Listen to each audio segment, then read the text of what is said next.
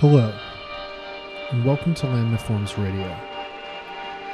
This episode is the audio version of my latest newsletter titled Recommendations slash a newsletter about newsletters. I want to start this letter by passing along some of the other music newsletters I subscribe to in part to cite my sources and give some context for my own writing.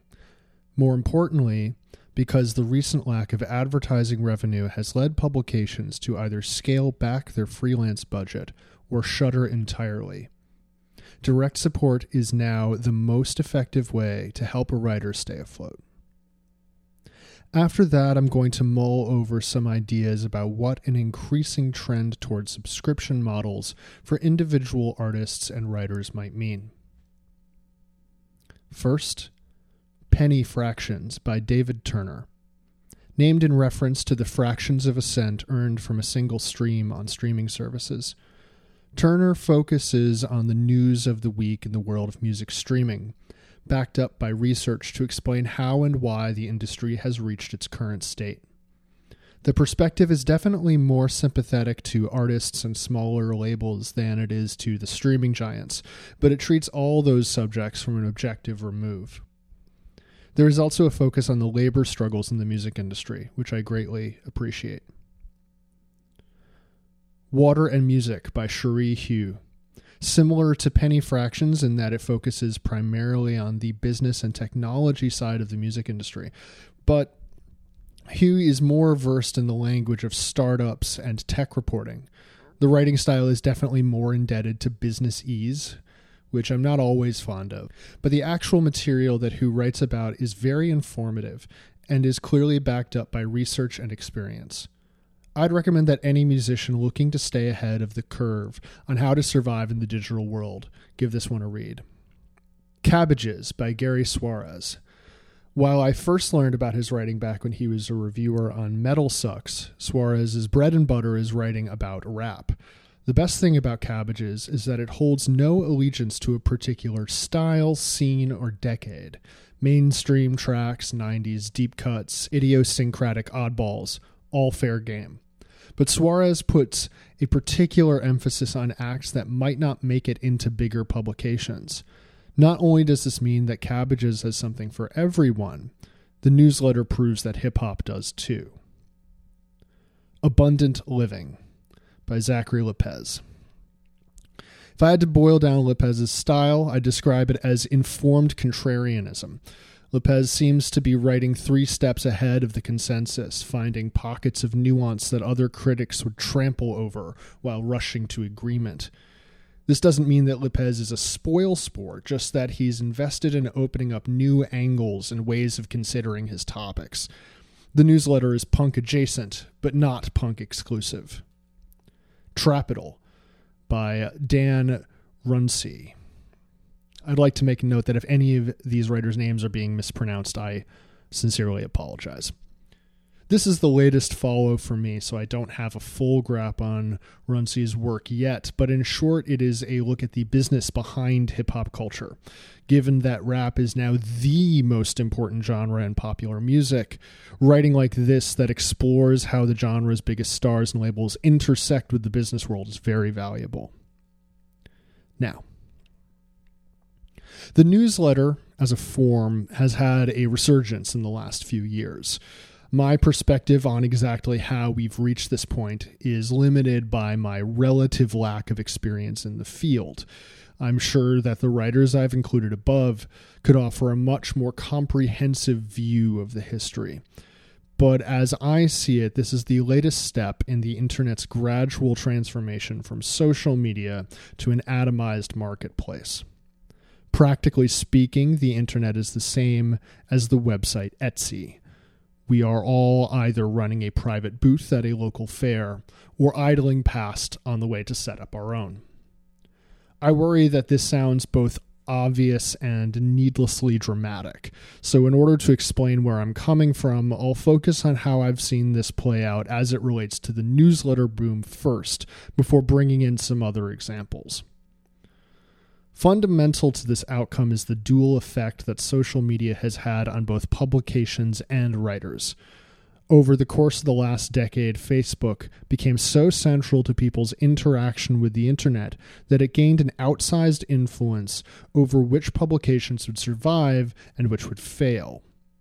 For example, the rise of clickbait headlines that had a better shot at going viral and thus gaining more metric engagement, likes, shares, views, clicks, etc., for the publication both on Facebook and their home site to encourage more content of the same variety. All of this engagement, however, was predicated on the structure of Facebook itself. If you've used Facebook for a prolonged period of time, or any other social media platform for that matter, you know that this structure is subject to change at any minute. New features are added and old ones are removed with equal swiftness. Everything from the color scheme to the layout of the site to the underlying algorithm that determines what posts arrive in your newsfeed and in which order are all subject to change with little warning. So, when publications cut their budgets to focus on video content over text, under the metrically reinforced belief that this would lead to better numbers on Facebook, they were building a manor on quicksand. I'll admit that when Facebook later de emphasized video, I had a chuckle at how badly these companies had played themselves. But in truth, this is not a very funny outcome. People lost their jobs in droves. Of course, our current situation dwarfs that number of layoffs by an absurd magnitude, but it still felt like a shocking amount at the time. And freelancers had to scramble for new leads at other publications or dealt with tighter budgets at the ones that survived. It is worth noting that expanding into videos as well as podcasts has worked out great for some publications, since those two forms allow for a lot more ad revenue and sponsorship opportunities, but only if those publications, like, say, The Ringer or Pitchfork, have a ton of capital from larger companies, in this case Spotify and Condé Nast, respectively, to throw at those mediums until they stick. Social media also encouraged writers to develop their own followings and personal brands through that same system of metric incentives. In the short term, this helped drive traffic towards their writing on a particular site. And in the long term, this cultivated audience could also help net them future gigs. Readers, in turn, can now easily follow their favorite writers even as they jump from sinking platform to sinking platform. As the larger hubs for writing fell away, this individualized attention from reader to writer became the only reliable link between the two. The individualized newsletter then funnels that amorphous social media following into an intimate and active readership. Free from the needs of larger publications, these newsletters allow writers to focus on their specific beats and skill sets this sharpens the reader's sense of the writer.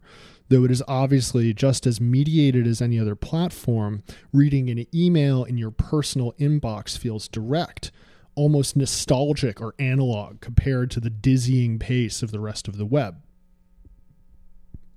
that feeling can then be monetized by the writer instead of subscribing to a magazine or a newspaper run by some faceless groups of unknowns in a boardroom. You are subscribing to David, Cherie, Gary, Zach, or Dan. Newsletters are very similar to the website Bandcamp in this way. You are interacting about as directly as one can with the person responsible for the work you're buying. The middleman in both cases only serves as the setting, not the source. This move towards individualized subscription to a specific creator is not unique to writing. Look, for example, at the way that video essayists and podcasters have relied on Patreon to foster a deeper connection with their audience and build a monthly passive income. Perhaps more illustratively, because what better weather vane for trends on the web do we have than the horny industrial complex? Look at OnlyFans. I'll defer to The Ringer for the details, but this subscription model has allowed adult performers to bypass the exploitative practices of larger studios and platforms like Pornhub in favor of a system that pays them directly to create personalized content for their audience. So you can see why, regardless of your profession, this move towards subscription models and personalized delivery is appealing. Not only does it offer a more intimate and focused relationship with your cultivated audience, it also recalls many of the familiar pitches for small businesses. You get to be your own boss, and the rewards for your work are entirely your own. You are doing DIY. You are rising and grinding. Hustle hard, dude. This same line was fed to drivers at Uber, Lyft, or any number of startups that rely on the labor of their users. And by now, it should be clear that this meritocratic ethos can be a front for opportunistic middlemen. Though they appear to offer direct communication, this latest wave of subscription platforms are not invisible. They are mediated spaces, each with their own architecture and limitations. The creators on these platforms haven't escaped from the umbrella they were under into open air. We've arrived under a bigger umbrella, one too high up to see the fabric of. The effect that I'm most concerned with here is how this disperses the creators on these sites. This kind of atomization, I believe, creates a power imbalance that generally doesn't skew in the favor of creators. In the case of a site like TinyLetter, I'm not particularly paranoid, but the more popular this model becomes, the more we should be wary of who is building the platform and for what purpose, especially on services that bring in gobs of money. I still view this latest version of the web as a good development. An internet where everyone is either buying or selling is simply more honest than the duplicitous, utopian claims of social media. It is also a real necessity for many writers in particular, and I'm not going to outthink myself on whether people getting financial support from their audience is good or bad. It is even a model that I think more musicians should try to emulate in some way. Touring as we know it is years away from becoming viable. Creating new methods of promoting your work and getting paid for it are vital. Thank you for listening. More episodes soon.